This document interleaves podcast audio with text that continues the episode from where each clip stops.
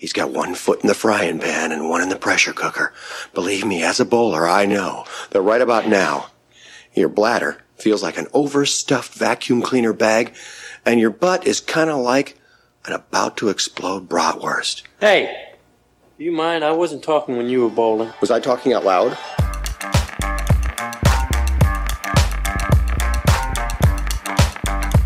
Welcome to Munson's at the Movies. My name is Kyle. I'll once again be your host. Joined by the rest of the Munsons. Want to give them a wide berth. It's what is called a born loser. A real Munson. and talk a little bit about what's going on in the worlds. Rigby didn't make it this time. His work life has kidnapped him. We sent in some press releases to local media in uh, Riverside, California to see if we could track him down. There's a bolo alert for uh, a guy in the corner talking excessively about Oscar and uh, Academy Award winning films. So we'll, we'll find him sooner or later. Every action movie from the 70s and 80s. James. Yeah, I haven't seen you guys in a while. I'm excited to be here, excited to cover uh, Christoph. Last time I saw you, I still uh, owned a house, but we have officially sold it. And so I'm currently recording from our temporary apartment. It's about 25 degrees outside. And so uh, I'm braving the elements to, to talk about our man here. It is chilly here in Indianapolis, and it went from zero to 100 so fast, or 100 to zero, to be more clear. Snow, ice, it's gross. I just can't wake the baby by uh, talking about movies inside, and so I'm I've reserved myself to this tiny little screened-in porch. Taste. As you guys know, I'm incredibly out of touch, and I recently asked some people that were taking a selfie if they wanted me to take the picture for them, and they're like, "No, we'd rather do a selfie." It's just such a stupid word. Like I, I just refuse to get on board with selfie.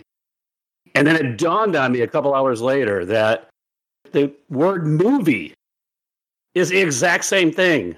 It's moving pictures was shortened to be movie. Oh, Back when motion pictures were out, like, hey, that's a movie.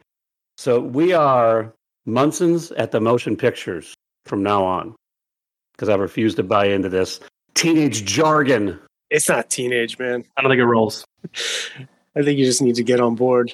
Go suck on your Werther's candy and Brothers are good. yes, thank you. Did we just witnessed the conception of like Gran Torino sequel? Like, is that actually what's going to happen? Aubrey, to my point earlier, I'm going to guess there's a 90% chance that your grandmother got you into Werther's, and that proves my point. Yeah, that's a fact. Well, speaking of Aubrey, episode number two as a regular, how we feeling? I made it. You guys kept me for a whole nother week. I'm good, man. It's I'm out here teaching kids how to read, coaching basketball, and living all the dreams. I guess, right? Do you have any Ivan Drago quote blowbacks from last week? No. I said to him the other day, I was like, "Yo, you need to start saying like if he dies, he dies. I need you to say that." he won't do it. no, he shouldn't. Also, that kid scored 35 tonight. Oh, Yeah. Oh, He's also really good. As he's crossing some kid up, I must break you. Oh my, I would lose it.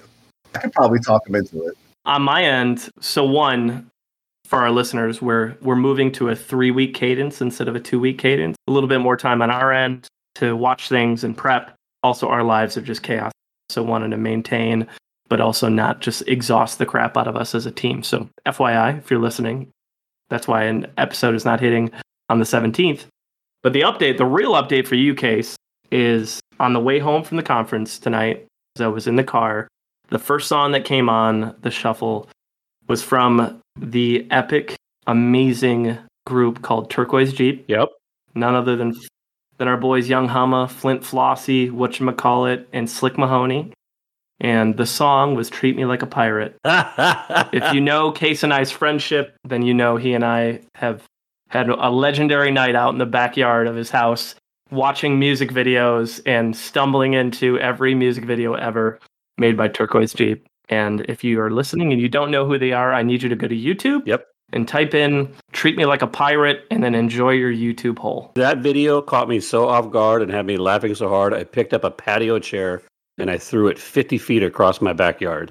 I was laughing so hard.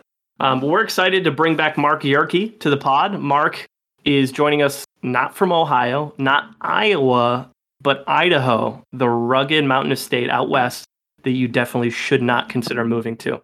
He's a man of strong opinions, partially made of Buffalo Wild Wings sexy garbage, and has a preference for even stronger beer. He's once again stepping into the ring with his favorite group of film fanatics to not only dissect our next featured artist, but stress how surprisingly great the movie Bumblebee is. We love that returning. That's great.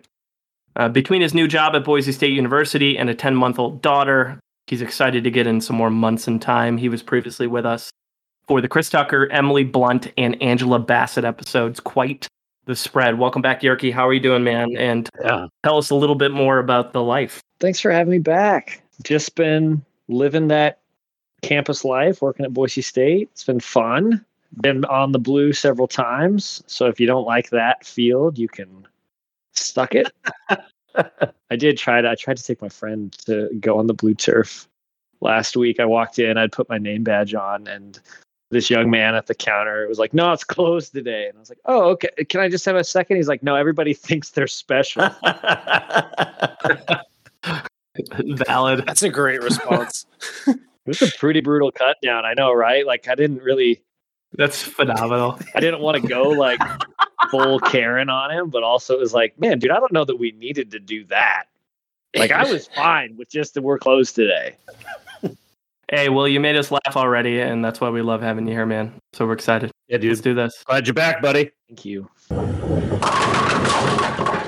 November 24th, birthdays in Rigby Stead. First off, we have Billy Connolly, known for films such as Boondock Saints and the sequel, Last Samurai, one of my personal favorite movies. I enjoy him in that film. I know that's controversial, but I love that movie. Brave and Gulliver's Travels. How old is Billy Connolly? Who is he in Boondock Saints? The assassin who ends up being their father. Spoiler alert. Oh, spoiler alert: the movie is not as good as you thought it was when you were in eighth grade. Yeah, tell Uh, all your high school friends, James. It's fucking brutally bad. I thought it was so cool back then. I don't even know who this is. He's got to be old as shit because he was old in that movie. Yeah, what is he like 82? Yeah, that's a pretty good guess. Yeah. I was terrified you were going to call on me first. I was like, my students in my class. I was like, please don't do this today. I'm going to say that Billy Connolly is 75. It's the hair. It's just the glorious locks. I'll take 77. I'll go seventy-two. All right, Billy Connolly is turning 80, so Aubrey gets the win there. Yeah, So Yerky was close. he was almost nailed it. Almost nailed it. Second up, Katherine Heigl. She's best known for movies like Knocked Up, 27 Dresses, lots of romantic comedies, Grey's Anatomy, had a long run on that show, and The Nut Job 2, Nutty by Nature. Hmm. Yes, I said Nutty by Nature. That's how I know her. Forty-three. Notorious for being kind of an asshole on set, and I think it killed her career. For 46. 41. 45? K- uh, Katherine Heigl is turning 44, so I believe James said 43. So I think James wins that one. Yeah, let's say I said that. That feels good. I think I said something like that. Final one, we've got Colin Hanks, famous dad, Thomas. oh, Thomas Hanks, not Chet Hanks, but Colin Hanks, known for King Kong, Orange County, Untraceable, lots of TV, and The House Bunny. How old is Colin Hanks? He was in like a band Royal Blood's music video. Oh, I like Royal Blood. Great band if you haven't checked them out. Yeah. I like Royal Blood. I'm just going to say 51. Just kick it off. Love it. I have no fucking idea. 45. I know Chet was in uh, Atlanta and he was hilarious in that episode. And Colin is the non-racist one, probably a little older. Those two things don't usually go together. No.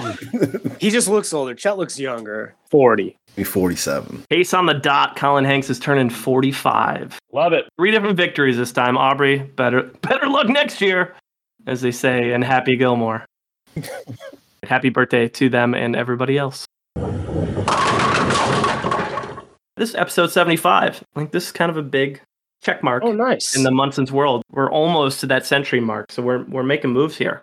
And so on episode 75, the five actors that were tossed onto the wheel from our mega list were Gary Sinise, Eva Green, Timothy Olyphant, Joel Edgerton, but it doesn't matter because the wheel selected Christoph Waltz.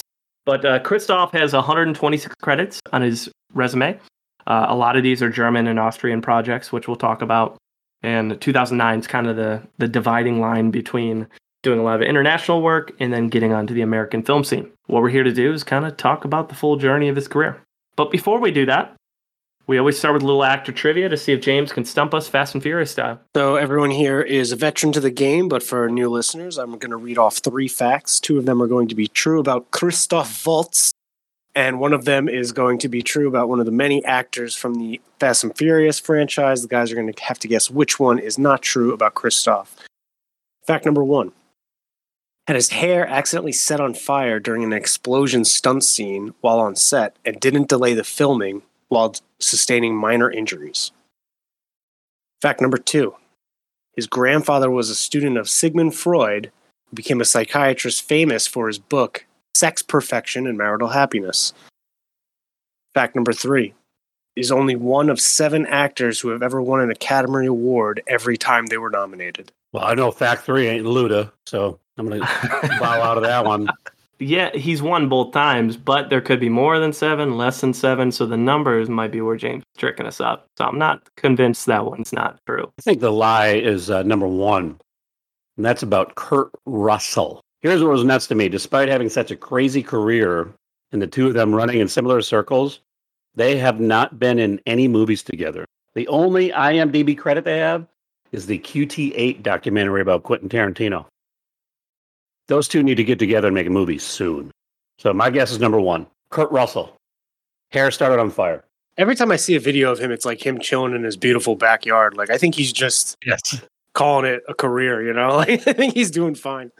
I'm going to follow Case. I think fact one is also the lie, and that could be any number of actors that who since that day have just decided to stay bald. So Vin Diesel, Tyrese Gibson, Jason Statham to a certain extent, Noel Guglielmi.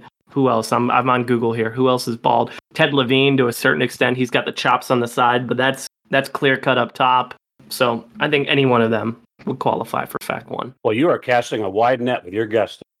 Yeah, you got a lot of opportunities to be right. Uh, yeah, I think it's the origin story of Vin Diesel's hairstyle. that number one is the lie, and that he actually had his hair burned off and cannot grow it back. We all want to believe it. Well, for playing a game, I'm gonna go with number two then, because no one has guessed that. I have no actual guess as to who it could be, so I'm gonna choose MC Jin or Jin the MC, who was in Too Fast, Too Furious. I remember Jin. That's who I'm going with. Did he do battle rap? I'm pretty sure he did. He was a battle rapper. I didn't know he The was in battle Fast and rapper. Furious. I would have brought out more Jin facts. I was not he aware. was- He's in the second one, and I remember seeing it and got real Next hyped. week, baby, we're getting some MC Jin. Okay, so the only one no one brought up was fact number three is only one of seven actors who have ever won an Academy Award every time they were nominated, and that's true. He's 2 0, obviously, for Django and Inglourious Basterds. The others are Luise Rainer, I don't know her, Vivien Leigh from Gone with the Wind, Helen Hayes, Kevin Spacey, who I think's been recently proven innocent, but I'm still going to side on the side of caution here and say he's probably a dirtbag. Hilary Swank, and then former Munson alum uh, Mahershala Ali, the only ones who have ever won every time. Prince Ali. Yeah. Other than that, it, it was fascinating to see the people who have like been nominated so many times and have only won once, or people like Glenn Close and Amy Adams who've been nominated like eight and seven times and haven't won a single time. Like I don't understand why that's still a thing. They definitely deserve them. Fact number two: His grandfather was a student of Sigmund Freud, who uh, became a psychiatrist famous for his book "Sex, Perfection, and Marital Happiness." Is true. So his granddad, Rudolf von Urban, published this famous book with its famous Six Rules to Perfect Sex, which would eventually become a precursor for uh, famous tantric sex. I could go through the six rules, but I don't think that's necessary because they seem impossible to me. But uh, what I did find fascinating was his granddad was married, and him and his wife named their kids Hansel and Gretel. And I just don't feel like you know, like that's like a respectable thing to do in Germany. You know, like I, I feel like you should be mocked for that. I guess when you write a famous book, everyone kind of let it go. And fact number one had his hair accidentally set on fire during an explosion stunt scene. You guys were close. I didn't think the bald thing would be something you guys would get, but while filming the transporter, one of the falling embers of a house explosion hit Jason Statham, famous for playing Deckard Shaw in the Fast and Furious franchise, doing his own stunts and being bald. The embers set what he jokingly calls the last remains of his hair on fire. That wasn't Waltz. But while training for Django, he was thrown from a horse and dislocated his pelvis, and that didn't delay filming. Oh, Yeah, Tarantino realized that he he didn't have to change any of the dialogue and could just change the story so that he doesn't ride the horse. He he's in a wagon and the horse pulls him, and so the training was for nothing. holy shit, that would hurt. Almost delayed the filming, but because he was the perfect cast, they were like, "We're not we're not doing that." I mean, I wrote this character specifically for him, so we'll take as long as it takes. Thanks, James. Yeah, dude, those are great. Those are really good. All right, Case, what do we got for a snapshot in box office? Waltz's box office snapshot is really incomplete because of the decades of work done internationally. The bulk of the box office work I've been able to find isn't until, like you said earlier, 2009. And despite having a limited snapshot, the dude has some gigantic numbers, though.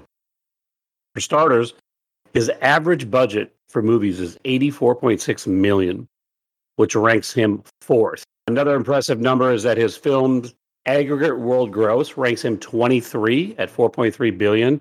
Again, super impressive since we're missing decades of his work. The overall numbers we compare to other actors are as follows.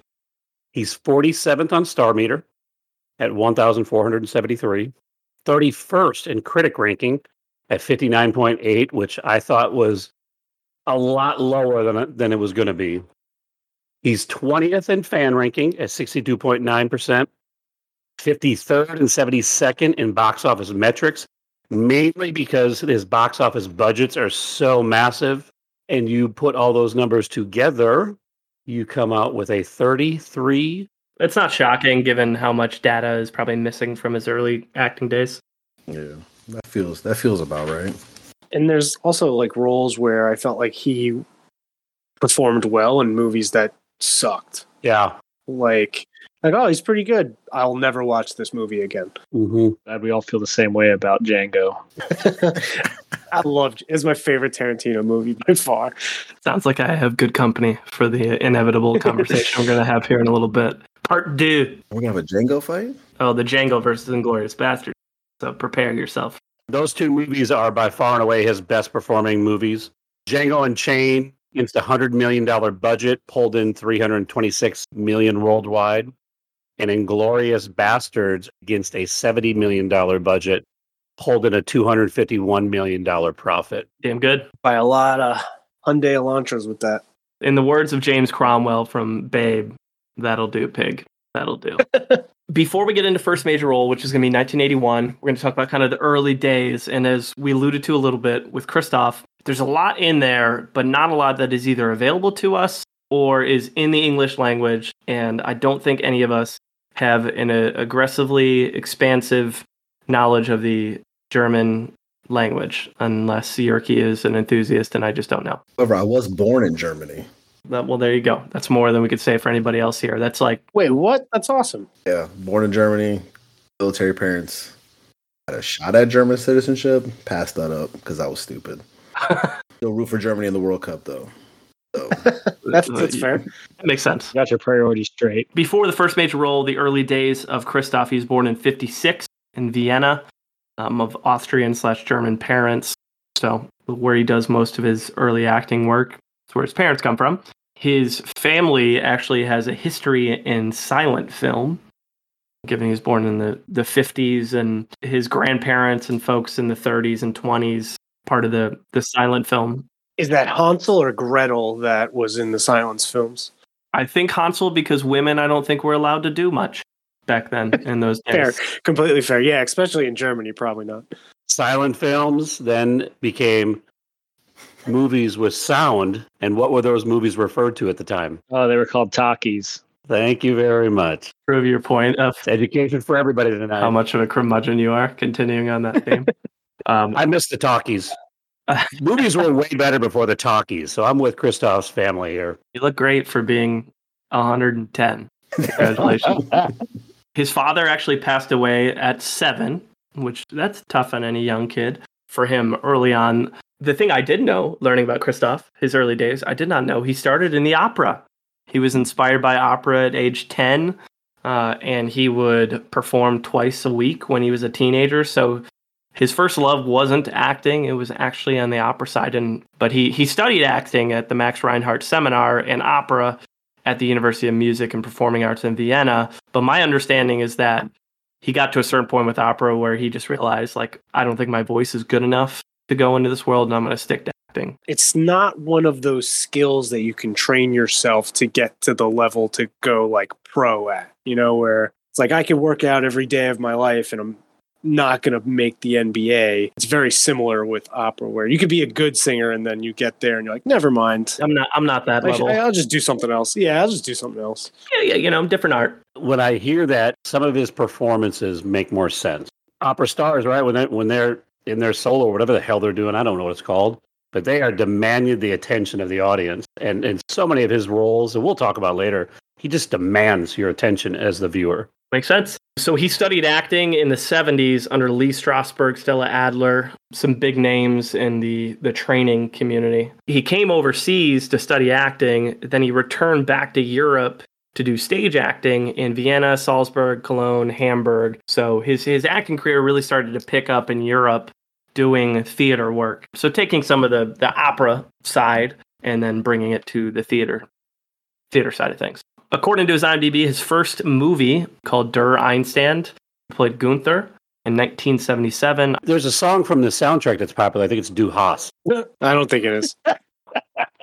Du hast, du hast. The Case is a regular comedian. But between 77, that first TV, that first movie, and 2004, which is a, before he gets hits the American scene and gets famous, he does a lot of projects, including 44 TV movies. So grinding it out on the television and TV movie circuit overseas. But as I read in interviews, not a time that he looks upon super fondly. He, you know, a lot of ups and downs, more downs than up, based on what I saw. I heard him say in a podcast somebody re- referenced his early work, and he was he said there was he was ignorant to it, and he was like basically just alluded to that being like a good ignorance. What we'll do, we'll try to mark some of the biggies between 77 and 2004. And so the, the first thing I noted here, he was 1989, he's involved with a TV movie called Goldeneye, which is a fact-based biography of James Bond author Ian Fleming. I mean, way, way to skip ahead 12 years. You know, you could you could have held on to that. It fits into your your 44 TV movies in 1989. That makes sense. One of many. So some of the other pieces here, we've got Parole Chicago. He did 13 episodes of that. I don't know how big Parole Chicago was. All I know is there's a hilarious fan video that someone made about this show from 1979 of all the Christoph Waltz scenes and funny faces. So something tells me it was kind of big at the time if somebody decided to make a fan video about a show from 1979. but I'm just drawing inferences here. It's impressive. And then between 79 and 2008, 21 TV series appearances. So to the point, very, very busy. And during that time, part of what kept him busy was his first major role in 1981's Tristan and Isolde. which the movie's actually called Fire and uh was it Fire and Sword?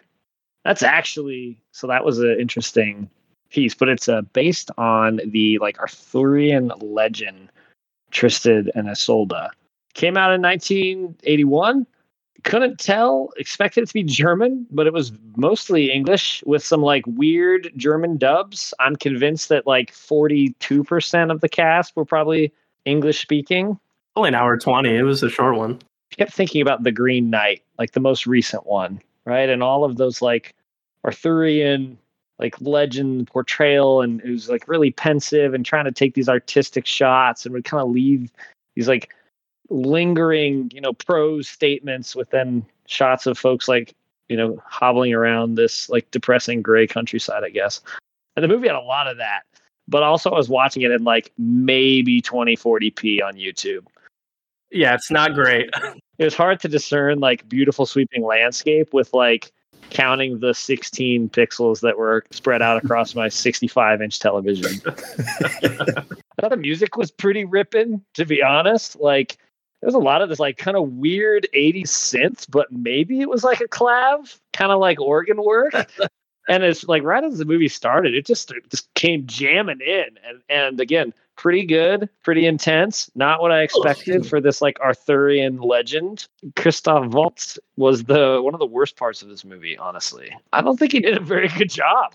He was like hands down the most attractive thing in this film. Like I could envision him being cast as like the the future heartthrob of the fatherland. I don't think he was very good in it. yeah, I don't know what else. Like he was just like, boy, this guy's handsome, but God, when he opens his mouth, like, ugh. Was his acting style like too derivative of like television style acting, or like what threw you off about his performance? Again, like Arthurian prose with just this pretty boy saying things. I just don't know that it landed with this like gravitas that I would expect, especially having seen his more recent work and being like, oh man, like this guy can really bring it and and provide this level of presence that I think is really unparalleled in a lot of ways. And then to see him just kind of be this like, I don't know, it's almost like he had to get like less attractive in order to be better at what he was doing. And at that time, it's like that's what he was going all in on. He's like, well, I just got shoved out of the opera community because I'm not talented enough. I guess it's time to go all in on my looks. And it's like, nah, man, that's not what you need to go all in on. it's, it's oddly void of charisma. Mm-hmm. Yeah. It's not a very charismatic performance, which may be down to what I would call bizarre editing. Mm, interesting. Like, like, things just stop happening. Are you saying everybody was devoid of charisma or just him? I'd say everybody is in general, but he stands out the most to me because he is someone I attach with charisma. Most of the early stuff I watched with him, I was so unimpressed with his screen presence. And I think it's because he sets the bar so high with his uh, Oscar winning roles. So you watch the, the early stuff and you're like, I don't know how he got that big. And uh, clearly he figured some things out along the way. So this was life changing for you. That's what I'm hearing. Yeah, I really wish I'm trying to track down the 4K version. That's what I'm waiting for too. I feel like if the refresh rate just would have been a bit better. It's hard to get into something like that when the, the quality is so poor. I can't wait for the person who's listening to this that really likes the Green Knight and is like, oh, this is like the Green Knight and goes back to watch this. I fucking love the Green Knight and I promise you that like this ain't it. I'm I'm just glad we were able to find a version of his 1981 performance in Fire and Stone or slash Tristan Isolde. Well, then I was reading the comments. Then I was reading all, the all 16 of them on the YouTube video because right because someone else was like, you know, again I'm like jamming. I'm like this soundtrack is ripping. Like again, it's it might be 80s synth. but then someone's like saying that it's not the soundtrack and that it's not the original music and i'm like wait a second like am i not experiencing the true fire and sword that i was meant to oh and if i think this music's good then like what's the actual music sound like? yeah philip t says this is a re-release version original score is different and way better yeah that's what they said I trust Philip T. Way better. but then I'm like i don't know like maybe these are like russian bots trying to sow you know dis dis or you know disrupt our de- democratic values and i don't know what to believe we need the original Tristan Isolde Fire and Stone. maybe this is what'll take me back to the theaters maybe maybe a midnight, a If I showing of Tristan and Isolde. i thought he kind of sucked in it but that was just me You know, it's an important watch for Christoph Waltz fans. All these people that are big like Tarantino fanboys, like go watch Fire and Sword from 1981.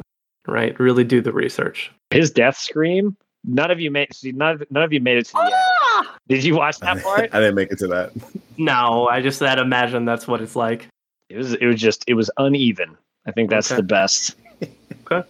All right. We're tracking here. We're tracking the the progression and growth. All right, so we got a long time until the next review. So we're going all the way to 09. So we're going to track everything else leading up to Inglourious Basterds.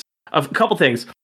His his marriages and like family life is uh, like you can find on Wikipedia, but finding dates tied to it is really hard. I've noticed with his life. So what I did find, and James can correct me if he knows the years, but his first marriage was in the 80s, I believe, to Jacqueline Neerock. She was a dance therapist from New York, and they were together for 17 years and had three kids together. Pretty substantial relationship, I would say. Mhm. I would attest to that.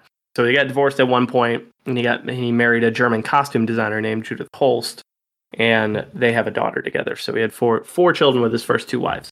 A gaggle, some would say, but I don't have the dates, so I can't give you specifics. But I think that probably filled his life in the 80s and 90s. The next notable project is a, a film that's also on YouTube. It's called The Mysterious Stranger. It's a PBS film from 1982. He plays Ernst Wasserman, and it's it's kind of a fun little 80 90 minute movie about uh, time travel and this trickster who comes from the future and is messing with people during like the writing of the Bible. It's kind of interesting. I didn't hate it. I liked it better than Tristan and Isolde slash Fire and Sword. I I at least finished this one. I did not finish Sword. I tried. Sorry, couldn't do it. I didn't know that was an option. you, you, you got to have one DNF per episode. You're allowed. That's Munson's law. But 1986, he played Nietzsche in Wahnfried, which I think is important note because if you're a philosophy nerd like myself, then you know Friedrich Nietzsche is one of the biggest names in philosophy ever. And so that's big. Like if you're going to play Nietzsche, even though it's probably a German TV movie, still we've covered folks who, who have been in TV movies like Bryan Cranston and all the way who played LBJ and was incredible in it. Actually, I think the whole film is available on YouTube if someone's listening and wants to check it out, but it is not in the English language. So enjoy. Have a great time. I don't know what Nietzsche even looks like. not good. Stuff Waltz. he looks like Christoph Waltz. kind of looks like Teddy Roosevelt. It's kind of an odd looking dude. Saying Teddy Roosevelt's odd looking. Yeah, but it feels feels accurate. I think it's it's fair to say Teddy Roosevelt was an odd looking man. Yeah, I think that's I think that's fair. I feel pretty good about that take. Quicker than the Eye, he played a police chief. It's a like a weird magic movie. I've I didn't watch it. I didn't make time for it, but I was intrigued by the uh, poster of it. So if you get a moment to check it out, it's interesting. I think it's a really small role in there. If you're feeling like you want to torture yourself, maybe check out Quicker Than the Eye. He was in a mini series in 1990 called The Gravy Train. Plays Hans jo- Joachim. He is the lead in this. It's a four episode mini series, and it seems like it was kind of a big deal there in 1990. You know, doing the lead role 13 years into his career, but still obviously has not hit the big time. We've covered actors that got big within like what two or three years and he's still grinding it out and doing TV movies and stuff like that. Right after the Gravy Train in uh, '95, he was in the uh, TV movie Catherine the Great with Catherine Zeta-Jones, who played Catherine. A little on the nose, and it's a good time for me to announce that I'm going to be filming the video Craig Christ, and I'll be playing the role of Craig Christ. Is that a Stephen Lynch reference right there? yes, yes, it is. I love that. Fucking Craig. Craig Christ. I thought it was a biopic about Catherine Zeta Jones, and she didn't realize that there was a historical figure. it's a documentary. It's just a little aggrandizing. She marketed it as a period piece, and they show up, and it's really just a camera following her. It's like reality television. It's a, yeah, this is that classic early '90s reality television. There we go. Played a lead in Love Scenes from Planet Earth. Played Charlie in 1998, and then another one of the earlier American films I could I found him in is Ordinary Decent Criminal from 2000. He plays Peter alongside Kevin Spacey, Colin Farrell. I don't th- think he has a huge role in it, but again, I like to track some of these early like American roles that just didn't hit it big. And then the last one I'll mention here is 2003's Gun Shy. So I just skipped in the past two minutes like 15 years because, and there's so many German or Austrian titles in there. We're not even going to waste our time trying to pronounce and explain, but there's a lot, and YouTube is full of them. So, or reach out to us if you want the show notes. We could send it to you because I pulled a lot of them. He gets his big break and enters our homes and our hearts very quickly in 2009's Inglourious Basterds, which is highest critic score won the Oscar, and James got lucky with the selections. Fuck you, James. I am so happy I get to review this, and since I'm assuming we're going to talk about it for like the next 15 minutes, I will not go through a plot synopsis, but instead we'll talk about my favorite scene in this movie. First, Quentin Tarantino was considering abandoning this film altogether while casting because he could not find someone to play Hans Landa. Uh, and he was actually afraid that he'd written a character that was essentially unplayable. However, after Christoph Waltz auditioned, he knew he found the perfect actor for the role, and it becomes clear as day in the opening scene, which is my favorite. So the opening scene of this movie is is 20 minutes long, Yeah. and it serves as an introduction to uh, Waltz's character Hans Landa, and it's my favorite of any Tarantino movie. It's a masterclass of building suspense and using seemingly harmless dialogue between Landa and a French farmer to increase kind of like the emotional significance of what's about to happen. It builds a depth to this character where you learn about this Nazi colonel and his brutal nickname, the Jew Hunter, and how Hitler's put him in charge of finding Jews hiding in the French countryside. But it also shows that he's over the top polite and intelligent and it's him by like continuously being cordial and ensuring that you know he's just merely there as a guest in the farmer's home that walt's performance doesn't really let the audience breathe for like a second in those first 20 minutes because you know he's an evil man he has all the power in that situation he's flexing that power and he's doing it with like a charming smile. He won his first academy award for best supporting actor for this role and it is well deserved and i believe it solidified hans landa as one of like the most sinister villains ever put on film it is truly impressive role Maybe one of the best acting performances we'll ever see in our lifetime. To be completely honest, it's that good. Yeah, completely agree. I'm not mad at that. It, it's the i'm a smart detective and i'm charming but like you can see the deadness behind my eyes and i take pride in what i do. And what i do is a truly evil thing. Every scene that he's in he just sucks the air out of the room.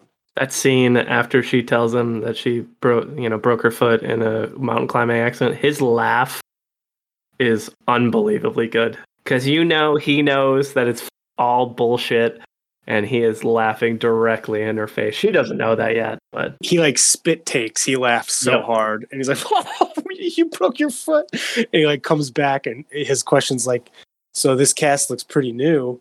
What mountains in france were you climbing? And she just sits there and she's like uh he's like i'm just fucking with you. Like yeah i'm just kidding. That whole charade where he's getting them to introduce themselves when he 100% knows who they are, and he's asking them to repronounce their name. What is it again? Margheriti.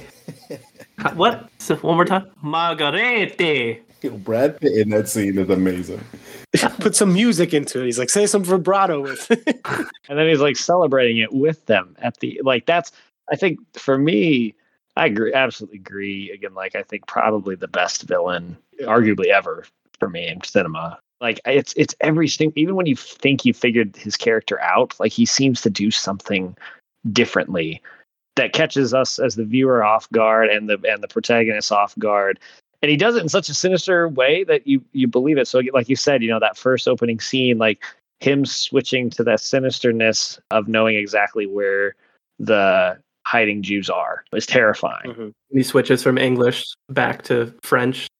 Yeah, and even how, and even how at the time you're laughing, you're like, oh, this is just a convenient way for him to, you know, for these folks to start speaking English for me as the viewer, and then having that actually tie in again, like his laugh later on, and the way that he, the, and the brutality of him strangling her, and then even his re- his change in the end to end the war Mhm. is just this like, oh my god, like I can't even figure out this guy. Ah, it's just it's like gives me chills every time I watch that film. Every and it's like I love it and I hate it. Yep. hmm My takeaway this time from his performance in particular is how menacing he's able to make that character and how he does it Yeah. relatively subtly. Like that that this guy's legitimately terrifying. As much as I've seen Christoph Waltz act, I've never peg him as someone who would terrify me.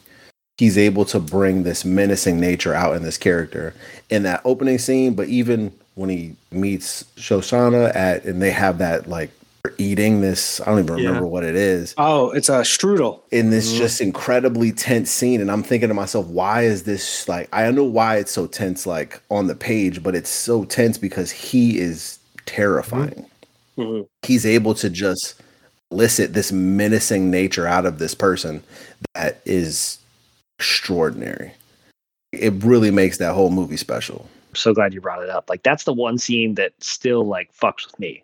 Like I don't get it. I don't know if he knew the, of the connection there, but he's clearly relishing in that moment of like Mhm. something is causing this person discomfort, yeah and I'm gonna twist those dials. Right, and that scene again when he's like, uh, uh, uh, the cream, like it's just like, yeah he doesn't let her eat it yeah, almost like he knows something but he doesn't know exactly what he knows yet Yeah.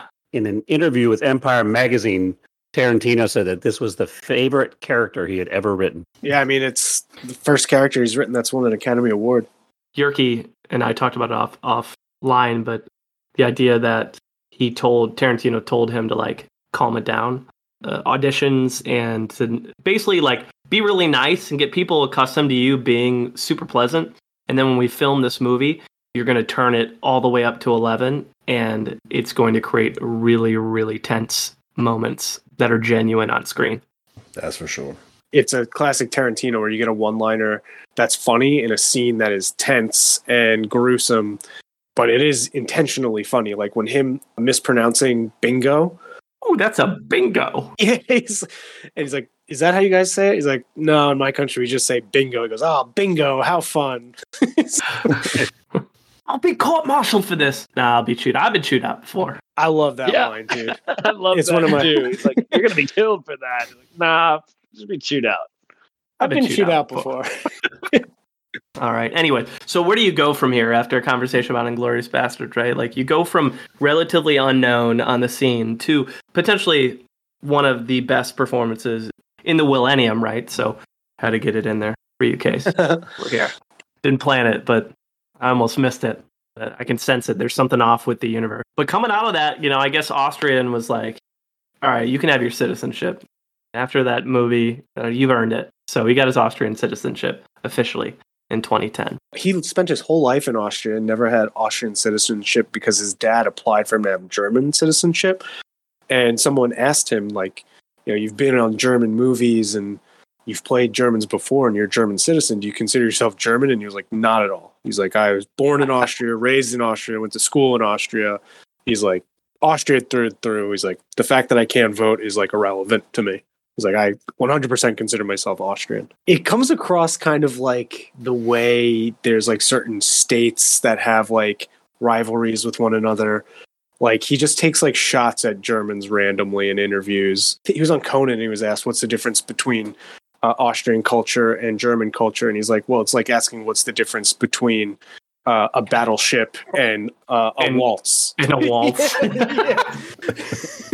It's like, Oh, okay. It's basically him being like, you're a fucking idiot for asking that question in the first place. Yeah. So I'm going to give you the most absurd comparison in the world. Aubrey, I'm hearing. Look, if you just start taking shots at the U.S., you might get that German dual citizenship, like back in, you know, like maybe you start tweeting It's the game. at Angela Merkel or Germany and just like, hey, bring me back. I supported your football team. So coming off of Inglourious Basterds, where he plays this incredible baddie, his next big movie is The Green Hornet, where he plays shockingly a bad guy. He played Chudnofsky. This is considerably worse than the last one. Consider I wanted to watch this one for the Cameron Diaz episode. I think I was like, that's probably a good thing. Like, I'm probably good. I dodged that bullet. So I came back to it this time. This movie is terrible. That's the one with Seth Rogen. Yeah. Yeah. Yep. Okay. It's bad in about every possible way. I don't like what Christoph Waltz is doing in this movie. It's like a really big, cartoonish kind of bad in a very unentertaining way. This movie's, I just, I'm gonna forget about it. I think that's probably the best way. Also, James Franco's in this movie for like 20 seconds. It's a very So- odd scene. Aubrey, I don't mean to depress you, but this movie made $228 million in the box office. Whoa. I saw that. I had no idea who went and went, watched this movie. What? out of what they did to Cameron Diaz to this movie, after going through that podcast and her career and me gaining much respect for her, I was mad that this movie kind of sidelined her in a really odd way. You want to take her take points away and post because of this movie? I want to give her more points because she had to go through it. Oh, I like it. Empathy for her plight. Yeah, she was hazed. yeah, this was my first time ever seeing it, Aubrey, and I'm with you. I was not inspired by the film in any way. You said that way more diplomatic than I did. I need to try that. You're welcome. I actually don't think this is like an affront to the talkies, as Case would call them. You didn't mind it? Good fun? Stupid fun? You know, this is like the era when I don't know if again, comic book nerd, Green Hornets comic book. This is like old school, like pulp. Like we're talking the Phantom, like Tarzan. I think it was like Gold Key comics back in the day. So this was like I think everyone trying to cash in on these like old franchises that had like no real relevance. But like I don't think that the Green Hornet movie was near as racist as like any of its like predecessors like were. Um it's just like but this was also the era when they were like, let's make a Green Lantern movie with Jack Black. And you're like, I don't know that anybody's asking for that. Mm. So this ended up being like a thing where I think like they, you know, I think Kato was like by far the most competent person in the film. And I liked that role reversal where again in the traditional Green Hornets, like Kato was like again like a racist trope. I've seen worse comic book movies from the 2010s. That's why we bring you on, Yorkie, so you can give a different perspective. It's important. Thank you.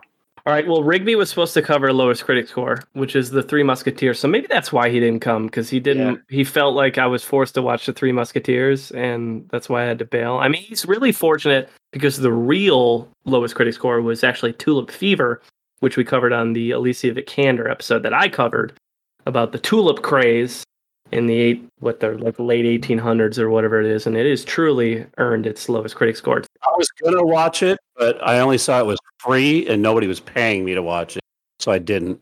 No one sent you a W two, so you're not interested in watching it. Movie is worse than the Green Hornet. Totally agree. It's pretty bad. I would much have watched the Green Hornet. but Agreed. Three feels almost generous. It's just a bizarre movie in probably every possible way I think it could be. I feel like everyone is miscast. Like I don't know Three Musketeers lore, so I could be off base here. It's so much wasted talent. So much wasted talent. That well, that's a huge thing. Like, It's- there's a lot of really good people. how do you this. waste Mads Mikkelsen like they do? to me, this felt a lot like the League of Extraordinary Gentlemen. I don't know if you've seen that movie, but it's like it's like the cast is killer. There's a lot of cool ideas there, and they just don't nail anything. anything? Yeah, Milla Jovovich is in this. She's usually fun. Not particularly fond of her character in this movie. James Corden is in this. I'm anti James Corden, but I like Luke Evans. I really like Luke Evans. Not great in this either. And Christoph Waltz plays. Some kind of advisor. He's a cardinal, right? Yeah. Something like that. I mean, he's not the reason I hate this movie. I mean, he's fine. I I kind of liked the version of what he was doing because it was relatively subtle, and that's the kind of I prefer his performances that are more understated. But there's a lot of people I like in this movie. Logan Lerman's in this movie. I really like Logan Lerman. Orlando Bloom, Til Schweiger. Speaking of Inglourious Basterds. Oh my god, Juno Temple. I love Juno Temple. I don't want you guys to just throw Orlando Bloom in there, and dogpile the movie, be like, and we wasted Orlando Bloom. You know, like, No, I don't like yeah, Orlando Bloom. I'm very careful with my words not to include him on the original part of my statement. So, Fair enough. No, he wasn't wasted. I think he was doing exactly what he was paid to do. Yeah. He nailed his part, is what you're saying. Yeah, he was. I think he thought he was still on the set for Pirates of the Caribbean. I'm pretty confident in that, based on what I saw. So, just with a bigger mustache. You glanced over this. Christoph Waltz played Cardinal Richelieu, and as everybody knows, he's credited as the person that invented the table knife. Very important historical character Cardinal Richelieu is. You definitely didn't make that up. That's a real fact, isn't it? It is a real fact. I wish I was able to just claim credit for something that clearly was invented before I made it up.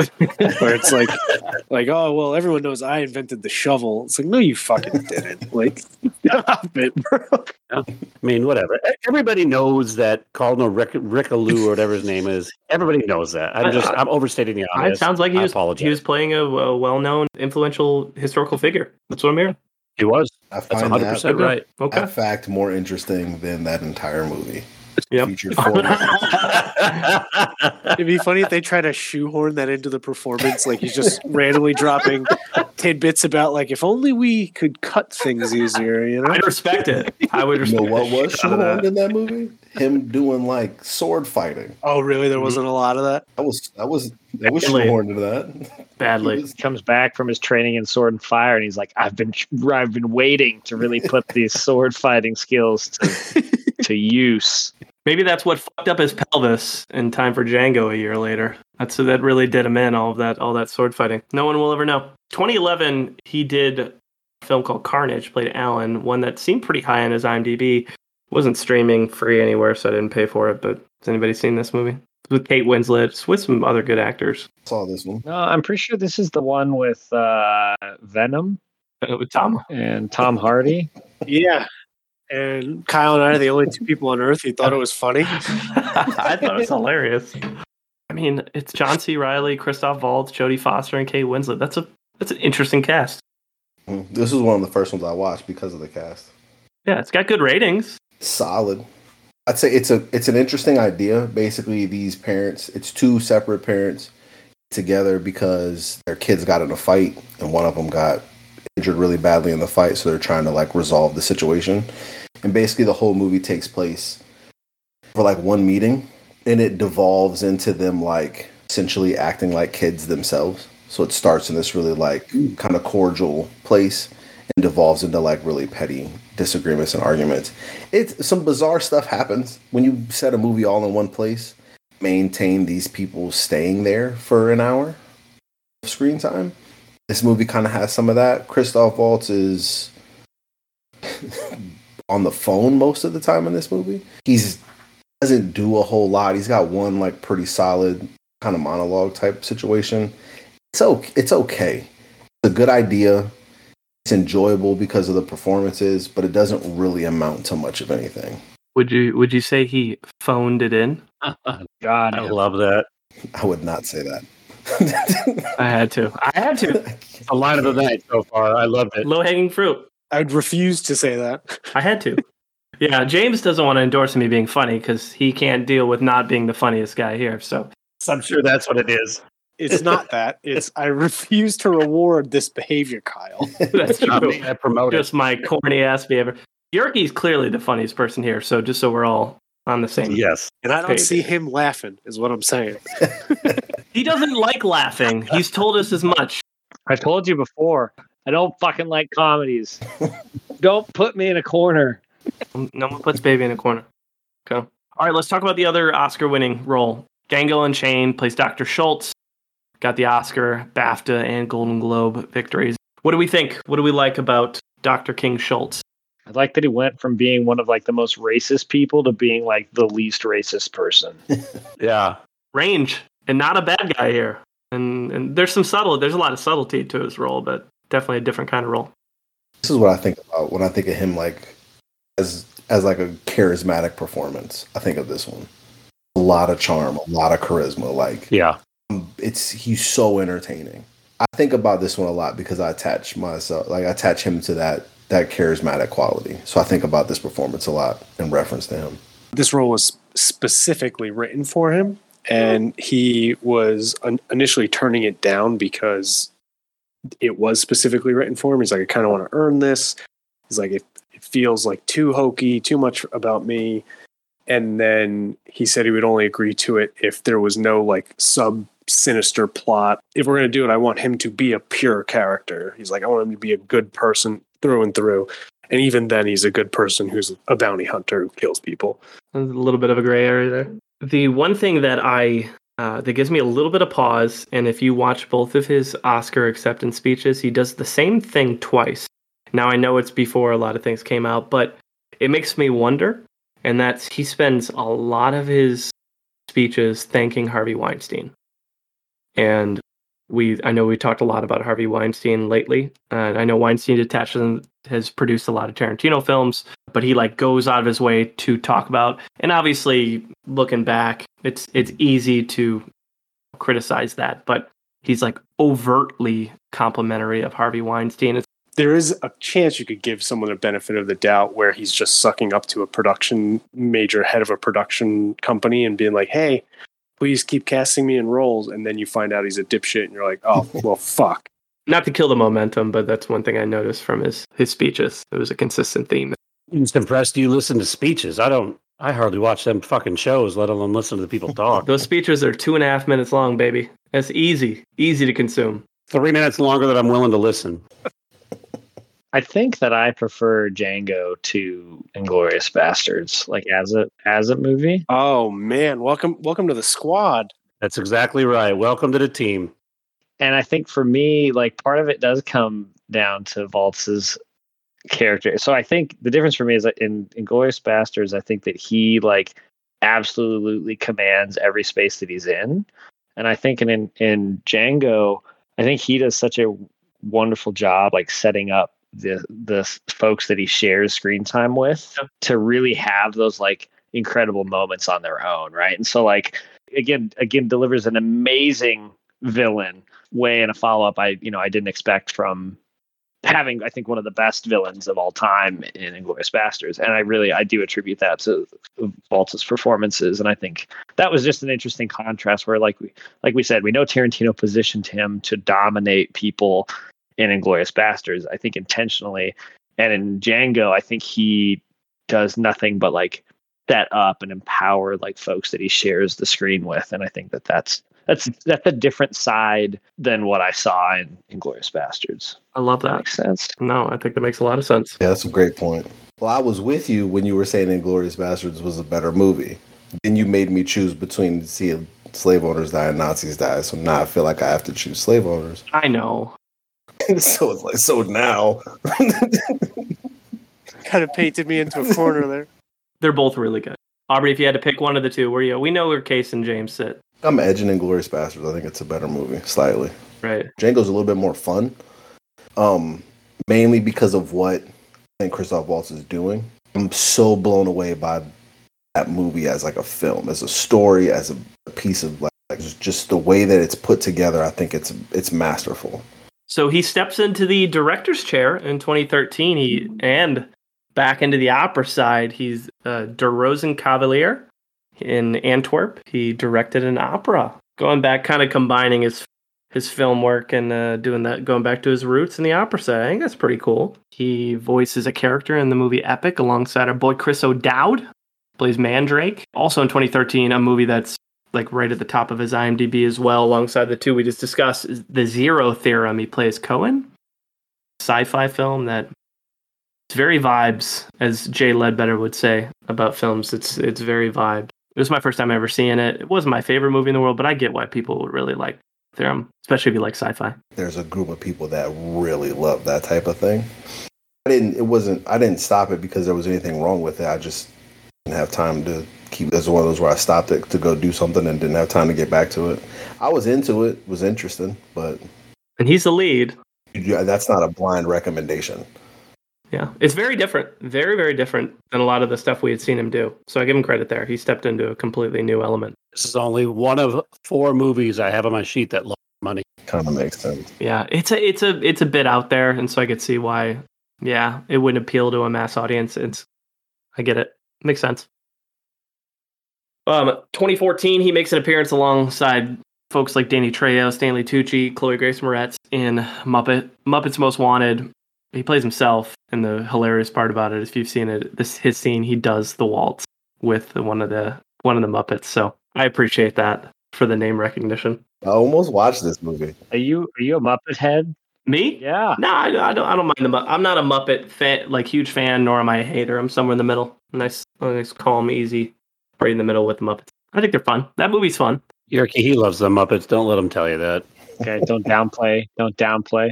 All of Kyle's burner accounts are Jim Henson related. If that tells you anything. Me and me and KD running all the burner accounts on Twitter.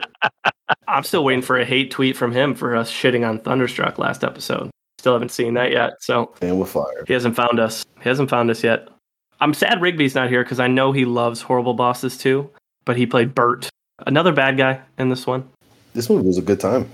it's a lot of fun. Like Chris Pine is so much fun in this movie. Mhm. He's what you come for. He's so good. I enjoyed my my double feature of horrible bosses movies. Oh yeah. I really did not think I was going to enjoy it. First one's phenomenal. I love the curveball that we get with Jennifer Aniston in those movies.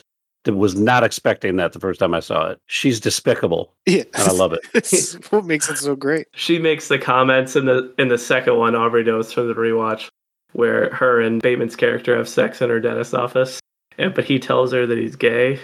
her line when she says he's weirdly he's weirdly like touchy about his butt. It's for a gay guy. I don't know why.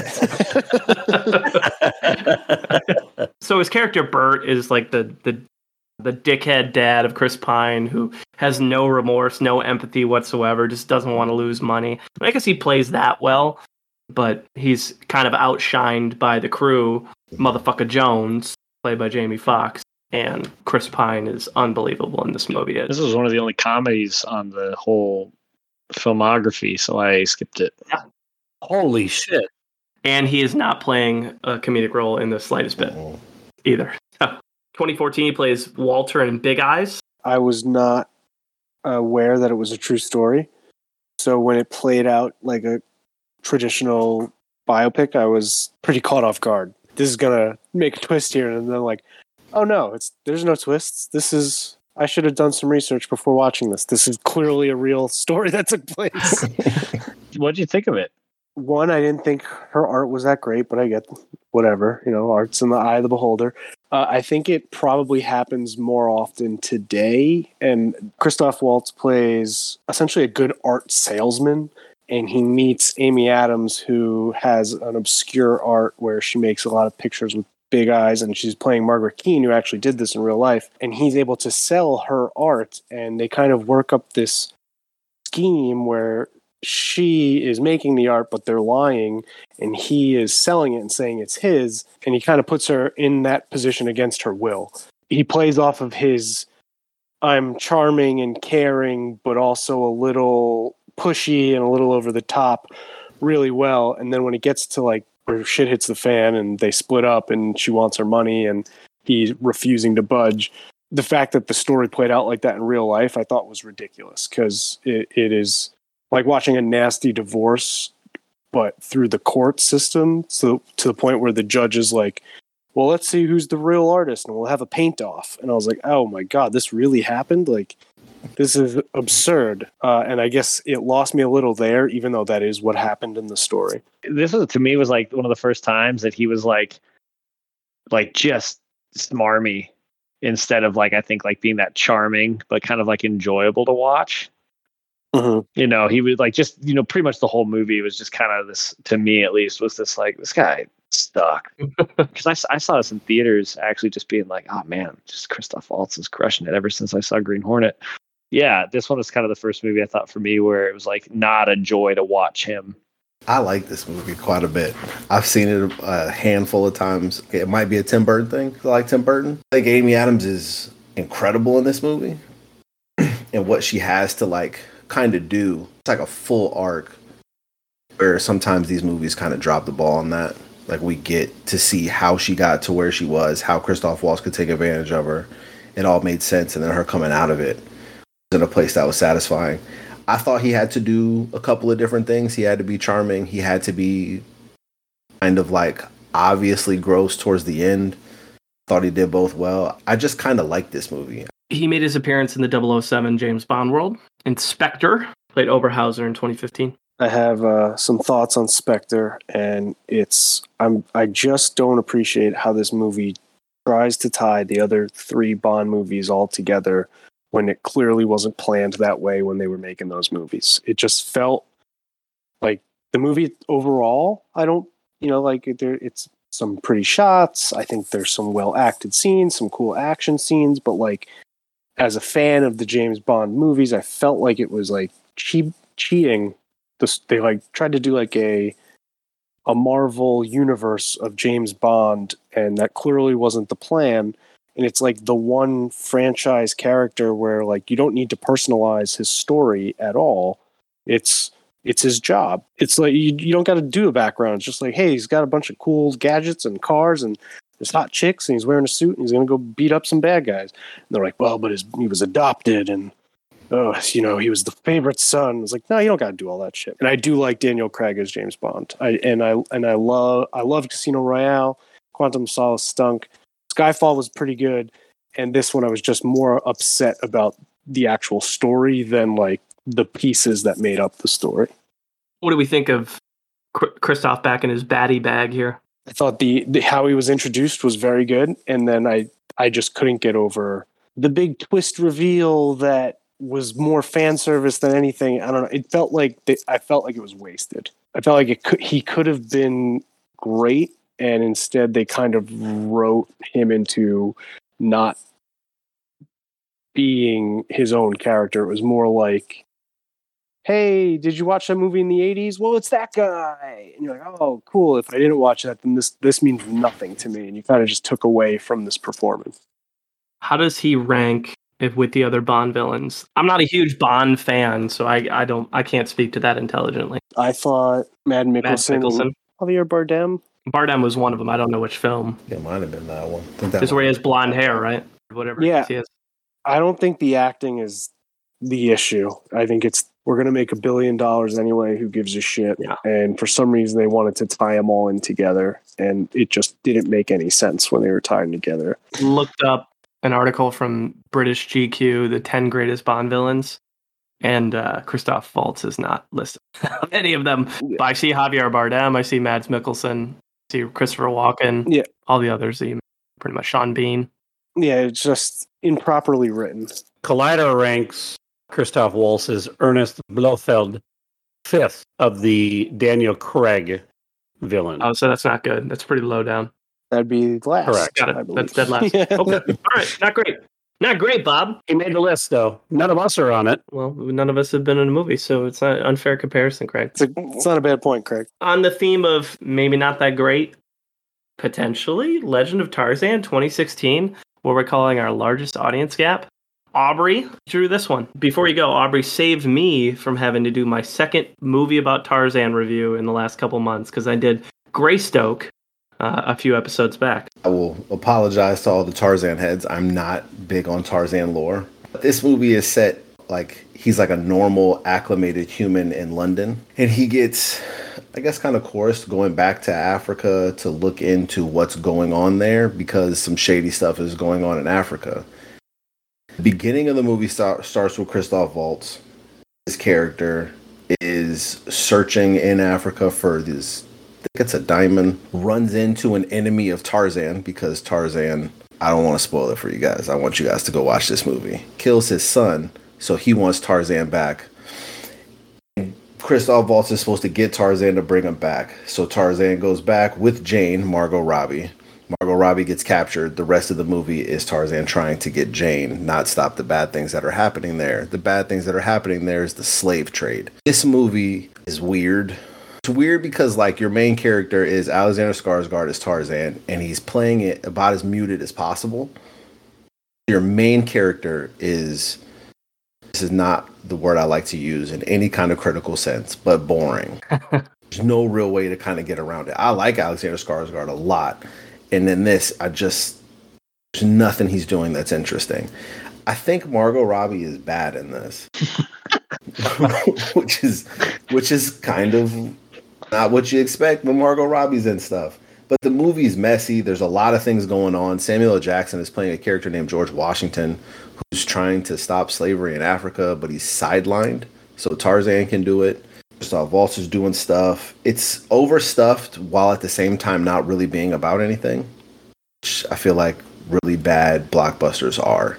It's just an odd visual. I I just stopped at one point in time and looked at my wife and I said, I don't know if anyone thought about this, but ultimately what we have is Tarzan, a white guy from London now, running around Africa stopping the slave trade. It's just not a good look. The well-known demographic that really helps Africa out. Yeah, the white English. It's just not a good look. A lot of white guild on display there. There's literally a scene where he runs away, black guy behind him. He's not fast enough to keep up. With a bunch of freed African slaves cheering him on. It's just bizarre. Like, I'm not like offended by it, but it's an odd look. And, you know, the movie's not terrible. Like, it's, I didn't like hate my time. A Five at best, like a four or five. It's just not very good. It's messy and odd. Our boy Djimon is in this. He plays the the arch rival right. of Tarzan in this. They have a fight scene at the end of the movie. Everything that guy does is interesting. Everything Djimon, he does is absolutely, interesting. absolutely. Yeah. Love that dude. Hmm This movie could have been about him, and I would have been far more interested in it. As as the only person I hear that I think saw this and Greystoke for the Andie MacDowell episode, I, I will tell you I preferred Greystoke from 1984 over this one. I'm not sure I ever thought I would say that. But Greystoke is actually a pretty decent film. In Greystoke, they actually show a lot more of the origin story. This one, to Aubrey's point, they kind of jump straight to him living in London. I just didn't know how many of the songs were written by Phil Collins and whether or not that impacted the overall. Okay, that was going to ask, but how much money did this make? Yeah, it was like 300 and some million. Yeah, 357 million against a 180 million dollar budget. It's a very pretty film. And just so everybody, we didn't talk about Christoph Waltz much here. He's the bad guy. I mean, we Ooh. mentioned Oh. earlier, but he's the bad guy again. Shocker. So is he Yeah. pro-slavery in this? Is that what I'm getting at? He throw diamonds. He's more apathetic towards the act. Yeah. Doesn't Got seem it. to really I care. feel like if you're apathetic towards slavery, Yeah. Yeah, Ew. I mean, it's, you're right. It's more of a binary system. He really, he really needs the diamonds to pay the debts. He's the hired hands to go in and get the dime. Tulip Fever, lowest critic score. We mentioned it. It we gave it a full dip, deep dive on the Vikander episodes. Check it out. He plays the husband, the domineering husband in it. It's not a particularly bad role from his end, from what I remember. I did not rewatch it because I try to spend my time somewhat wisely. But no one gives a shit about the tulip trade uh, in the late 1800s. That's where we're at. It might actually have been 1700s. Now that I think about it, who will remember these things? Who gives a shit? You know it's a pressing issue when it can give or take a hundred years. Yeah, right. Like I don't know. Tulips were big at some point in time, and we're supposed to care. Yeah. Like I don't know, like women voting is kind of a big deal. Whatever decade, whatever century it happened in. Case has her final review of the night, and that's largest critic gap, which is Downsizing 2017, which is a movie that is kind of controversial. Some people like it, and a lot of other people really hate it. So I'm interested to hear Case. Uh, Downsizing is a 2017 sci fi comedy drama directed by Alexander Payne.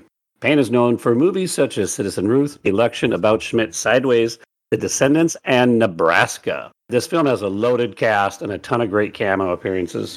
Starring in this movie is Matt Damon, who's the lead, Christoph Waltz, who plays Dushan, his neighbor and eventual friend, Hong Chau, the love interest of Matt Damon towards the end of the movie, which, by the way, she has a great monologue that made me laugh when I was going through this movie.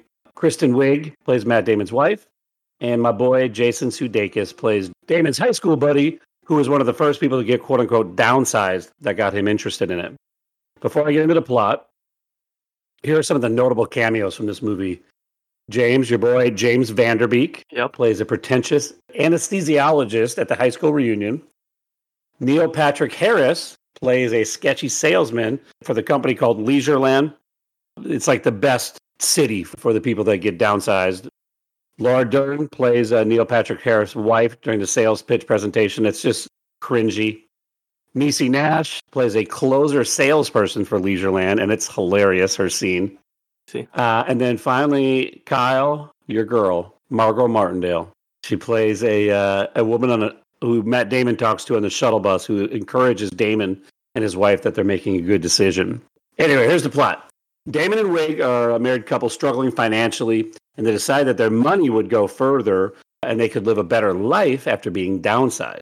Downsizing is a solution created by a Norwegian scientist to help mankind deal with overpopulation and global warming.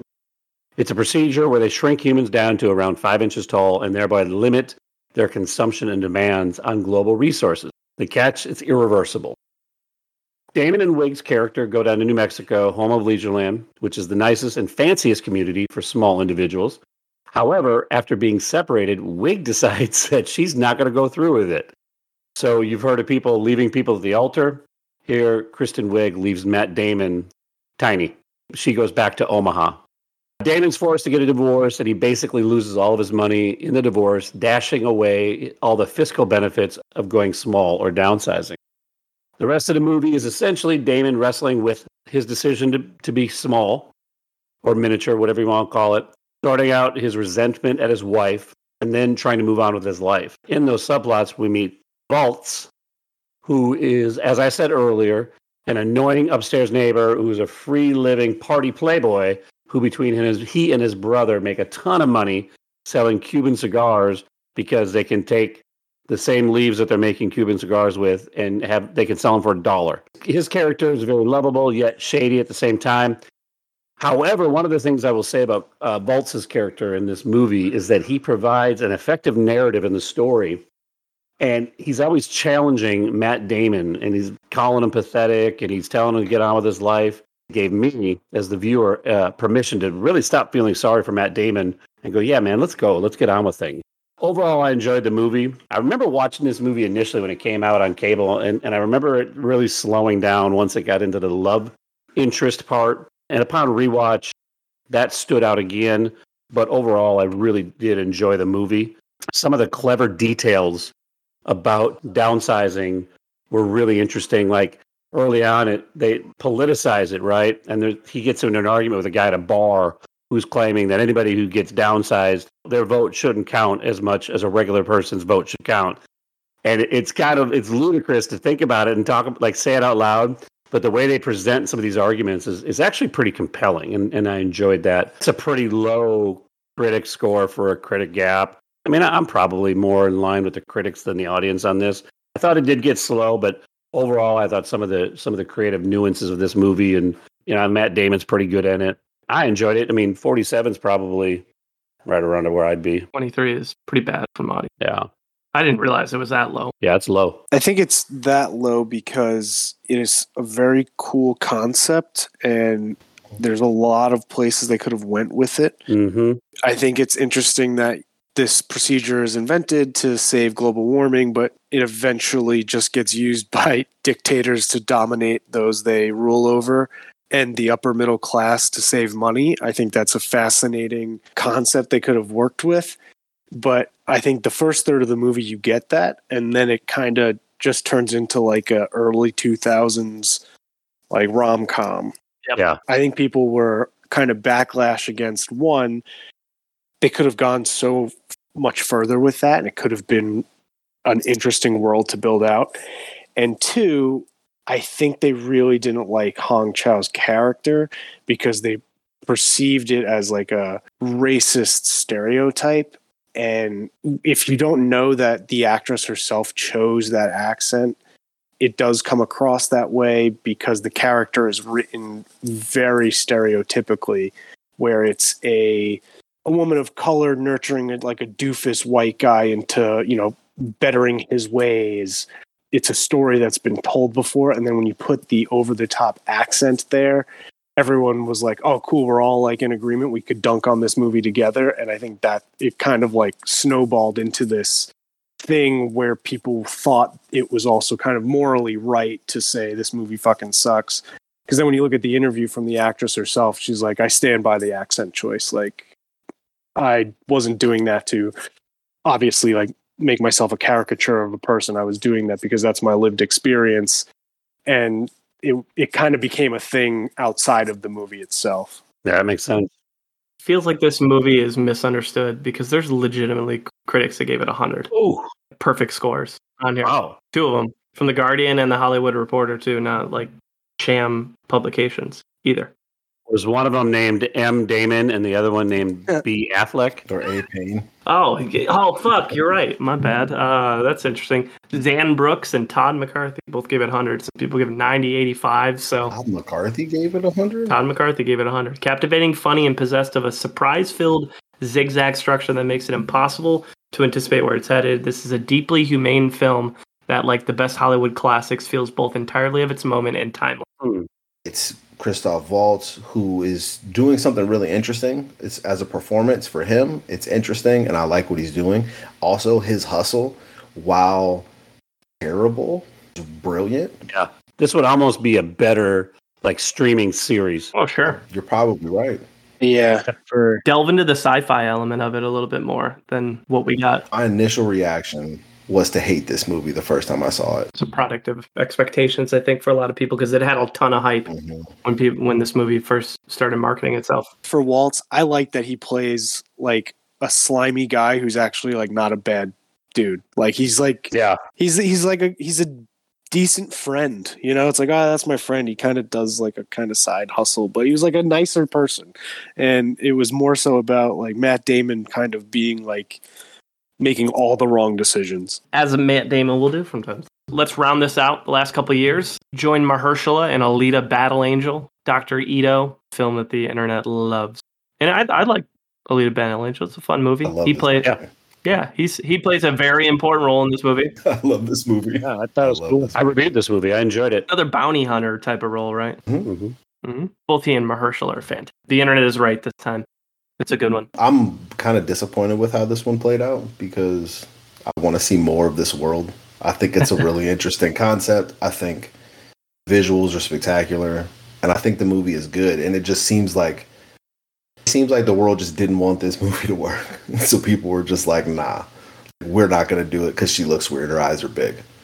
I just remember being really frustrated when it came out. I'm like, this movie is a lot better than you guys are giving it credit for. Mm-hmm. Absolutely. You know, Like if you think her eyes are big, you should see big eyes. it was received very, very well with that audience of the Alita Battle Angel fans. Yeah, the battle And, army, uh, the elite and army. unfortunately, it, it wasn't received as well by non Battle Angel fans, and so it was it was interesting. Fuck 'em. I remember watching the box office on this one pretty close because I was like wanting to see if it was going to get a sequel. And it made a decent amount of money. I just don't know if it made enough for them to justify diving more into the world. Robert Rodriguez directed it, and James Cameron was one of the writers. I mean, that's that's big time. And he plays a like a compa- a really f- nice, compassionate dad character in this, which uh, I enjoyed. I think he's splendid. But I like your point there, Kyle. Like, like I think like nerds, and I've I feel like I'm okay speaking on behalf of them. They're oftentimes I think like the most fickle fans, and so like, and yeah, this movie I think was like pretty much universally like hailed as like a it, like a pretty solid depiction of like anime or like manga, right? And that's like had pretty like previously kind of been decided as like undoable or it would never work. So Yep. the fact that like fans had such a positive response to this, I think was like to its credit was like pretty phenomenal. Yep. Good point. I think it's a great point. It made 405 million in world gross. That's crazy. Made some it made some cash. The budget is crazy though on this one. 170 million. As I say, it's near 200. It's expensive. That's a that's a tough bet, It's a lot of money. right? If you're gonna make a yeah, if you're gonna make a sequel. Like twice as much as the Lord of the Rings. Lord of the Rings. It's important to note this is his third highest grossing movie. That makes sense. He also speaks very highly of it. Yeah. Mhm. I listened to a podcast interview where he was like very he trashed superhero movies, which I thought was an odd choice. Gives Rigby points right there. So speaking of superhero movies, who would be your ideal Christoph Waltz casting if we're talking like MCU? Great question. That's a great question. That's not a derail. What it's it's on topic. Who would be good? I have my ideas, but I'm I would like to just, you know, use his what I think is his best skill, which is being a bad guy. Coercive. And so, yeah. yeah, I think we just you you put him on the bad guy side, and then I have to work my way down from there. Yeah. I think you're on track. I think there's a specific And if he was more physically imposing, he would probably make a really good Doctor Doom. But I don't think he has the stature for that. I think it's I think it's Doctor Doom. I think you would get someone who's charming, who is who is regal. Yeah, I, I I think for me he's pretty up close up there to my like ideal Victor Von Doom. If you want an actual sinister Victor Von Doom, uh, he's a damn good choice. You can do a lot worse than Christoph Waltz. Yeah, I like that. That would be fun. Dark Phoenix. That's what I say. There are times the charm, baby. you might as well. The first two times didn't work, right? Marvel's been known to change the origin stories of these heroes. Yeah, you never know. He returns to the director's chair in 2019, this time on the film side. So he directs and plays a character named Ulrich in 2019's Georgetown. He plays a, a gold digger who marries Vanessa Redgrave's old ass in the movie. And when she passes, then her daughter, played by Annette Benning, and him have a little bit of a showdown where she knows he's a piece of shit and he's chasing the money, but he also is more than chasing the money. He's really chasing, like, building his sketchy pyramid scheme business amongst, like, DC elites. And so, just when you th- kind of get settled into thinking he's a complete scumbag, then the story pivots to show how she was helping him build his company, and it was less about the money and more about him gaining influence.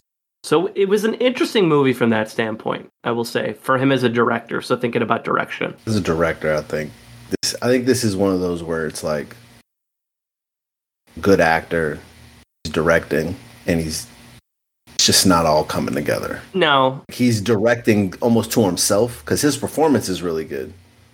The movie is a mess.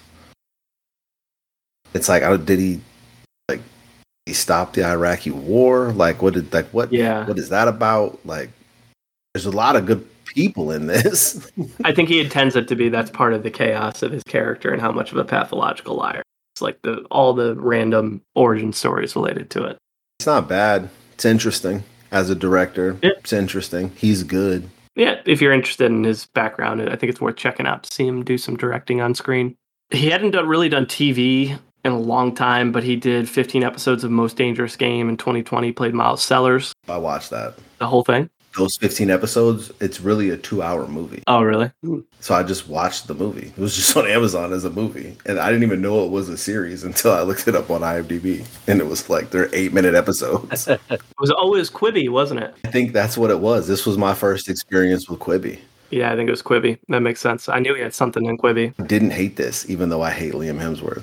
I don't like him. And I actually enjoyed this. This was like a good time. It's fairly predictable, but it's a good time. He's just running around Detroit trying not to get killed by these random people that paid a lot of money to try to kill him.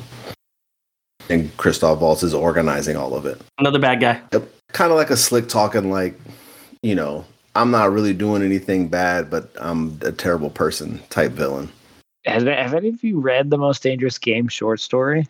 That was like one of my first formative times in school where I like didn't do the reading and it, w- it was like listening to everyone else in the classroom. Like, and when I, right, I think we've been all been there. Wait, I was, I wasn't and I'm I'm about to do it right now. Yeah, the most dangerous game is the one where they hunt the, the guys for fun. Yeah, it was, yeah, Yeah. they hunt people. Cool. Yeah, Cool. So Yeah. I, I was doing what you did in your formative years just now. Yes.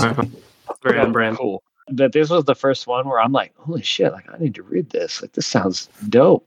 So I like frantically went back and read it. Yeah, it's pretty good. So yeah, I had no idea the show even existed. It's because it was on Quibi, and Quibi died Mm. almost immediately. So I think that's why. Yeah. Amazon has it as a, just a straight two hour. It's like an hour and 50 minute, two hour movie. Oh, makes it. So really, he hasn't done TV. It's just another movie, ultimately. All of these suck compared to the uh, Ice T vehicle surviving the game based on that short story from 1994, boys.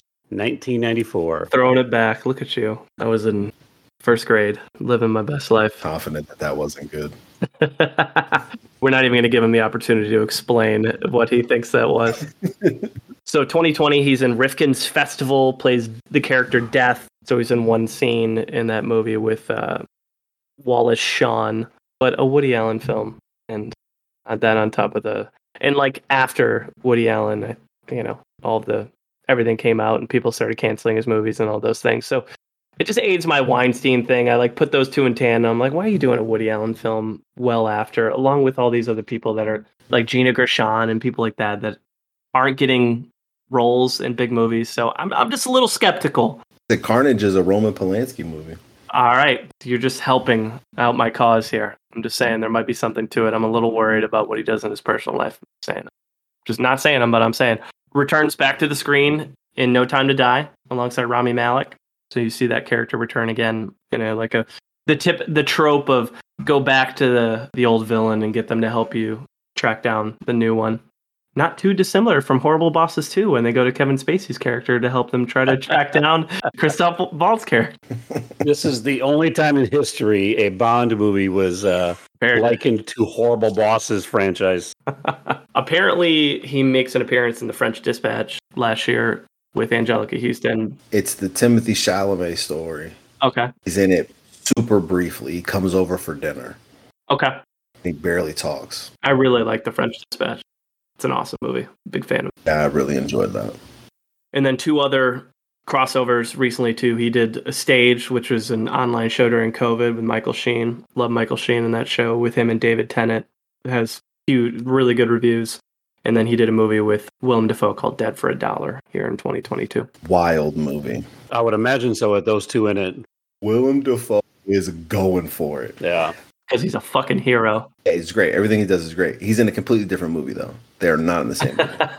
It's a completely different movie. His movie's better. okay. That's good enough. Just running around playing poker, shooting people. And Christoph Waltz is more understated. He gets tied with the Rachel Brosnahan character. And Rachel Brosnahan, I love it, Mrs. Maisel. Mhm. Is one of the worst performances I've ever seen. Oh, It's shockingly bad. worse than Tommy Wiseau in the room, or where are we at? And like, what, what kind of what are we talking about here? Better than that. It's Uh, well, that's good. That's that. important. We get set a Better baseline. than that. Very But she gives a monologue that's just Okay. shockingly bad. James is going to tackle top performances because Rigby's not here, and let's see what Rigby dug up that James is going to read off to us. Far Out magazine, but it is Christoph Waltz top 10 best film performances. And when did it come out? They're very new movies in here. Yeah. Okay. Uh, Inglourious Basterds, Django. Heck of a guess on those two. Yep, both of them are there. You know, taking some risks. They're actually number one and number two Oh. uh, in order. Oh, There we go. I agree wholeheartedly. chalk it out. No time to die on there. It is not. All right, well, See, there you go. To your guys' point. How about Zero Theorem? Does it make it? That is number five. Okay. Big eyes. Number three. Gotta be, Oh, number three. be Alita Number eight. Yes. made the list. About fire and sword. Fire and Sword does not make the list. They didn't watch it. That's why. How about Tristan and Isolde? You know, maybe they got different names. Neither neither interpretation of that movie No, not the name of the movie. All right. How about uh, the Catherine Zeta Jones biopic? Catherine the Great. Yeah. No, it does not make the movie. Oh, the way you said that, I was like, oh shit. Downsizing? Uh, downsizing is not on the list. Grady Train. Throw it in there. Nope. I mean, we're. I think we're like tap dancing around some good ones probably here. I don't think you are. Carnage. Carnage is number six. Here we are. The Green Hornet. Green Hornet. Green, Hor- Green Hornet. Green Hornet, number 10. I told you, it's pretty good. This list is trash. Tell me, Three Musketeers is on there. Three Musketeers, number nine. All right. So what are we missing? We missing like one. Okay. This list needs to go. You're missing number seven and number four. Should have been a top seven. We're missing number four. Yeah. Is it Horrible Bosses too? No. Oh my god. Did we talk about number? F- Did we talk about number four? Hold on. I don't. I don't know. You tell us. This is usually where we miss one, at least one, and Rigby tells us, "Hey, we didn't talk about this one," which is good. It checks it, keeps us humble, keeps us humble. We'll say the advanced, like the advanced reviews of Pinocchio have it being his highest rated movie. Yes, it does. Yeah. ninety-four percent. I I don't think we talked about this movie. Okay, tell us what is it? Water for Elephants. No. Oh yeah, we didn't. I think it was 2010 it came up somewhere in that ballpark. Yeah. Okay, we fucked up. We didn't watch it. He uh, plays a bad ringleader, and then I just disagree with this. But number seven is Spectre. So yeah, I I also agree. I don't like this top ten. They got the first two right, so that's Yeah. important. It sounds, and you guys were very complimentary of Big Eyes. So Everyone got the first two right. That's easy. Here's the thing, though. I know when you were like number nine, I don't like it. I don't know what you replaced with nine and ten. I think that's part of Christoph's challenge. Is that his his top roles are very top heavy, hmm and then once you get past five or six, Yeah. kind of like milk toast to me. It's not great, Yeah. be honest. And you'll see when we score, I'm not going to get too shiny from the two Oscar-winning roles because Rigby will. I'll just sneak preview. I have his score and his explanation, but for me, I'm I'm not going to get too distracted by it. All right, let's get into Munson meter. What we do, we rate every actor on a scale of 0 to 100 based on a variety of factors that could include longevity, project choice, pop culture impact, their acting range, awards footprint, any other talents they might have, personal life, comedic chops, box office success or lack thereof, and anything else that matters to us as Munsons. And this time we're going to start with Case.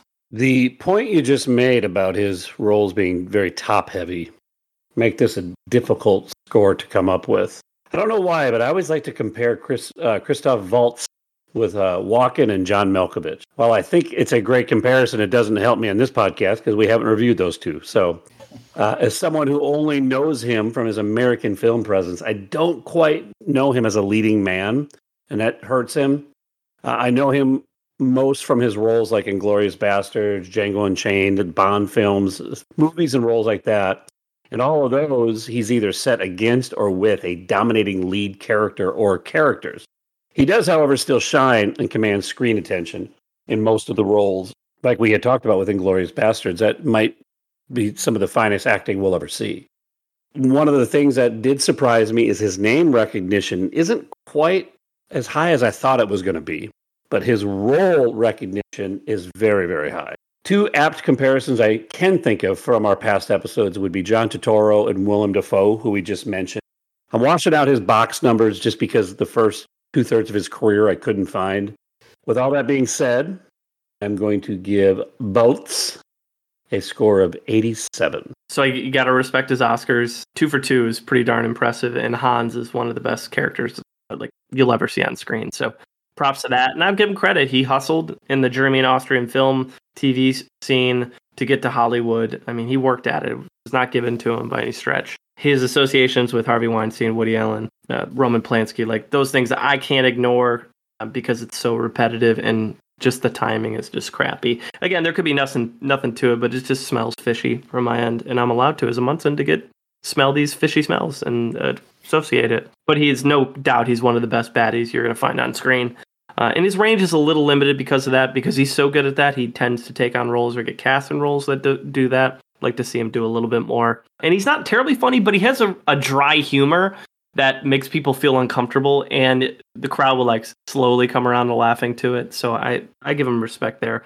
So I'm gonna give him a 78. Aubrey.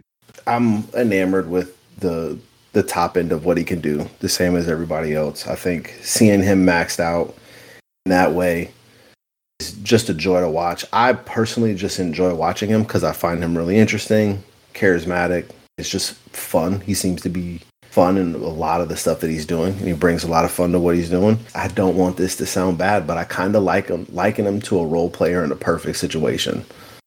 He's got everything right. He's excellent, top tier.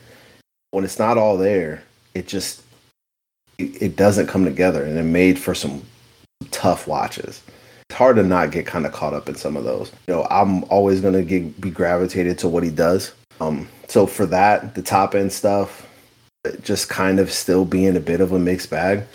I'm gonna go 74. Yerky. Yeah, I am going to agree with a lot of what's being said. I think I feel like he's got the range, especially like in the roles we see him again in in you know in Django and in Inglourious Basterds. Like again, those like terrifying to funny to I mean to charming, like even endearing. So I feel like I I got to give him more range on that front. And and I think the thing that really sticks with me is like here you have Tarantino one of my favorite directors of all time, you know, was ultimately like almost didn't make a movie because he couldn't find like that that actor to portray the character that he was envisioning. And so to have Tarantino say like this is this is the only way that this story of mine can even take shape.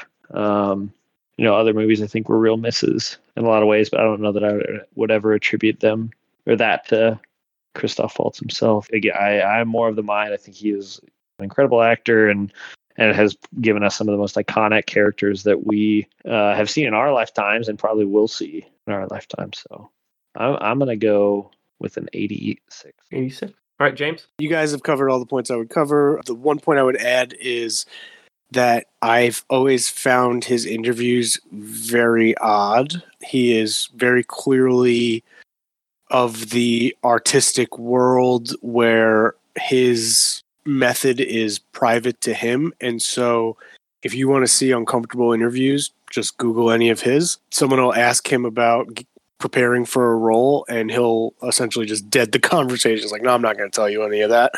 And the person will be like, well, I have like six other questions about that. He's like, and I'm not going to answer any of them. It's like, all right. Go back to your playbook. Yeah, it's just an an odd way to interact with people.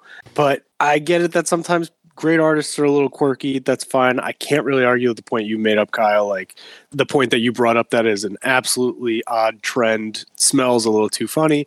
But those are like two of the greatest movies I've ever seen, and they wouldn't be as good as they are if it wasn't for him in Django and Inglourious Basterds. Um, and he deserved the Oscar for both of them, and I put a lot of weight into those rewards. So I'm going to give him a uh, 79. And Rigby, although he wasn't here, he did send me a score. He said he gets an 85 from me. Super talented, can play dark and sinister just as good as comedic roles. One of my favorite actors so far that we've covered. His two Oscars get him big points from me, and I think his performance in Inglourious Basterds is my favorite role of anyone we've covered so far. 75 episodes is his favorite acting performance, which is very high praise. So, with that, that gives Christoph Waltz an 81.5, which puts him in 18th place. Man, our list is getting crowded when you get an 81 and you're in 18th place. Yeah, it is. That's pretty wild. And that puts him between Sam Rockwell and Mahershala, who are tied at 16th, and Allison Janney. Ooh, a lot of lot of Oscar winners. He's just covered by Oscar winners over there. Murderer's Row of them. Seems like a good spot. Yeah. Yeah. Feels right. That's a bingo. That's a bingo. We just say bingo. That's what way to say it. You just say bingo. Aubrey, what has he got coming? Looks like a few things here. He's got quite a few. Guillermo del Toro's Pinocchio, which already started screening but comes out December. that one's coming, which is supposed to be a big deal, but I'm kind of torn. I'm a little Pinocchioed out myself, but it's also Guillermo del Toro, so I'm excited for what he does. Something called The Portable Door, which is a fantasy with Sam Neill. That's in post production. Everything else he has right now is like in production. A couple TV series, uh, The Consultant, Every Note Played, which is a drama with Angelina Jolie. Mm. Uh, another series with Michael Douglas and it's directed by James Foley. So, guy who did Fear and two of the Fifty Shades movies. And then Billy Wilder and Me, which and then in development is uh, Gilded Rage, which has nothing. Not even his name attached to it on IMDb. It's kind of like a wide array of things, which is interesting. There's fantasy, there's drama, there's TV series in there. Mm-hmm. Like there's a lot of different people in there, so it's a it's an interesting group like crop of films that he's got coming or projects. Because of the Guillermo del Toro aspect of it, that's the only thing that's immediately not making me say like I'm never going to see this movie because if anyone can do Mhm. kind of that fantasy vision of this and make it entertaining, it's him. But it's just like I feel like we're getting a Pinocchio movie like every few years over here. More than one a year. We got one earlier this year on Disney Plus. I'm not So, even into Pinocchio just in general, and it's like Yeah. we're getting them the Tom Hanks one. bi-monthly. You guys, I've been burned out on Pinocchio since the 80s. Welcome to the team, finally. Case was wishing upon a star when he was a kid and it never came true. So since then, he's really been pissed off. Feels like Tarzan and Pinocchio are really slugging it out for franchises Yeah. no one gives a shit about. The viability tonight. Okay, so next podcast is going to hit December 15th. The wheel selected one of these five, and Zooey Deschanel, June Squibb, Goldie Hawn, and Janeane Garofalo. Loaded with women on this particular wheel. I don't know if I know who June Squibb is off the top of my head. She's an older woman. I don't know how old June is, but Wow, she's a Gene fun Squid, feel free to come at Kyle Hickman. Yeah, right. He's at he's at he's at not Tim Burton on Twitter. Dude, she's 93. She's old. that is old by every measurement of age. I was about to say she's pretty fucking old. Uh, she's fun though. She's really fun in Blow the Man Down, that movie I talk about all the time. Palm Springs. She's in Nebraska. She's really good in Nebraska. Yeah. she's fun. I kind of like the rest of that list though. I think I'd be in for the rest of them. I'm nervous if we do Goldie Hawn, I'll just talk about Kurt Russell the whole time. So take that for what that's worth. But if we get Kris Kristofferson, I'm going to talk about Pat Garrett and Billy the Kid at nauseum. And it gave us one of the greatest rock songs ever, Knocking on Heaven's Door. So just Okay. be ready for some truth bombs when that when if that happens. Yeah, we talk a lot about music. Yeah, it'd be cool. One of the few who's successfully transitioned from music into the world of acting. Has Janeane Garofalo been in movies in like 20 years? It's been a while. Talk about what Mystery Men, uh, Wet Hot American Summer. 90s. Is she in Wet Hot American Summer? Oh yeah, Sarah Silverman killed Janeane Garofalo's movie career. I don't think you're wrong on that. She's been doing a lot lately, James. Just not a lot that you've probably heard of. Yeah, dude. I looked it up. One of her movies made 21 grand. Can't buy a Nissan Rogue for that amount. No. Used one, maybe. Yeah, used. 90s 2000s though we, there's some there's some decent stuff in there we could watch and Mhm. talk about I'm here for the Goldie Hawn episode. I'm here for that. Yeah, I would enjoy that as well. this is why i want it maybe it's the first time i've looked at her imdb maybe it's not but she only has 38 credits Goldie Hawn? goldie hawn only has 38 credits did you know that I did not, and most of them would be known. talk about packing a punch i mean Yeah. death, Bec- death becomes her is a classic Yeah, obviously Don't forget about the two Christmas Chronicles movies. yeah Snatched. I, I, So- I watched both of those. first wives club we've talked about that plenty the banger sisters with uh, susan sarandon is a lot of fun goldie hawn i'd recommend that Goldie Hawn's a shit. I would enjoy that episode. 38 credits from 1967 to 2020. Fucking bananas. Wasn't she in Laugh-In? Yeah, Rowan and Martin's Laugh-In, 1968 to 1970. Yeah. 61 episodes. That's crazy. Who do we not? Zooey Deschanel. Oh, Zooey Zooey Deschanel. Deschanel. I mean, New Girl. Yeah, Phenomenal show. I would just watch New Girl. That would be what I would watch. for the listeners at home, despite all the the very polite things Kyle has said about me, unfortunately, the person who I most resemble in real life Nick. is Nick Miller. Yeah, and Yeah. to the point where I've had multiple strangers approach me and be like, "Has anyone ever told?" It's like, "Yeah, many people have told me." I'm, I'm like, aware. From New Jake- Girl, like, "Yep, yep, I know I'm. Jake Johnson. I get it. Everyone tells me all the time. Zooey, De- I mean, what she's in what? Uh, the 500 Days of Summer, which is fun movie. Yes, man. Isn't she in that Jim Carrey movie? Yes, she is in Yes Man. Yep. Elf. He's in Elf. Christmas classic. And Elf, yeah. It's a classic. Getting close to Christmas time. It would be right on pace there. So I don't know if she'd have a ton of range, but she's in some notoriable stuff. Yorkie, if you had to pick one, who would you pick? Who's your go-to? The hell of a choice. Ah, I mean, I don't know. Like you said, Goldie Hawn's like career, I think is just probably too irresistible. But that's just me. All right. Well, what we don't decide. I decide, and I don't get a pick. what the fuck? I've never made that joke in 75 episodes, so I drop it in there once, mostly for case. I'm glad I got James to laugh, though. I giggle. I appreciate that. It's one of the few times I got a genuine giggle out of you. but the wheel decides, and we'll see what happens. Yorkie, we always love having you, my friend. This is your chance, you know, to do a little plug, wise words for the audience. It's kind of your your floor, my friend. Boy, I don't know. I don't have any wise words right now. It's always great. Thanks for having me back. Always. Know what's shaking in the world today. Already voted. Do that. That's important.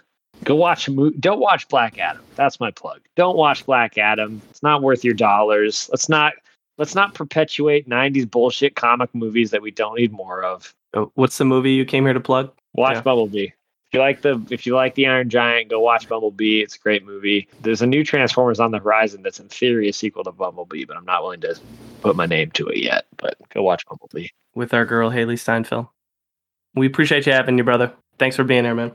Hey, dude. It was awesome, Yerky. Always a blast. That was fun. All right, as usual, you can catch us on Twitter, Munson's at Movies. You can catch us on the IG, Munson's at the Movies. You can email us, Munson's at the Movies at gmail.com. Any final thoughts from Christoph Waltz? I make new enemies every day. It's called business. Thank you, gentlemen, for stopping by. Have a lovely day. Rice, cut the cake.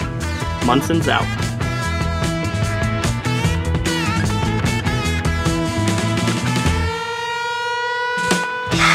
All right, let's go. Thank you for the education, gentlemen. We've just received a PhD in stupidity. Doctor, shall we? Ooh, that's a bingo. Is that the way you say it? That's a bingo. You just say bingo. Bingo! How fun!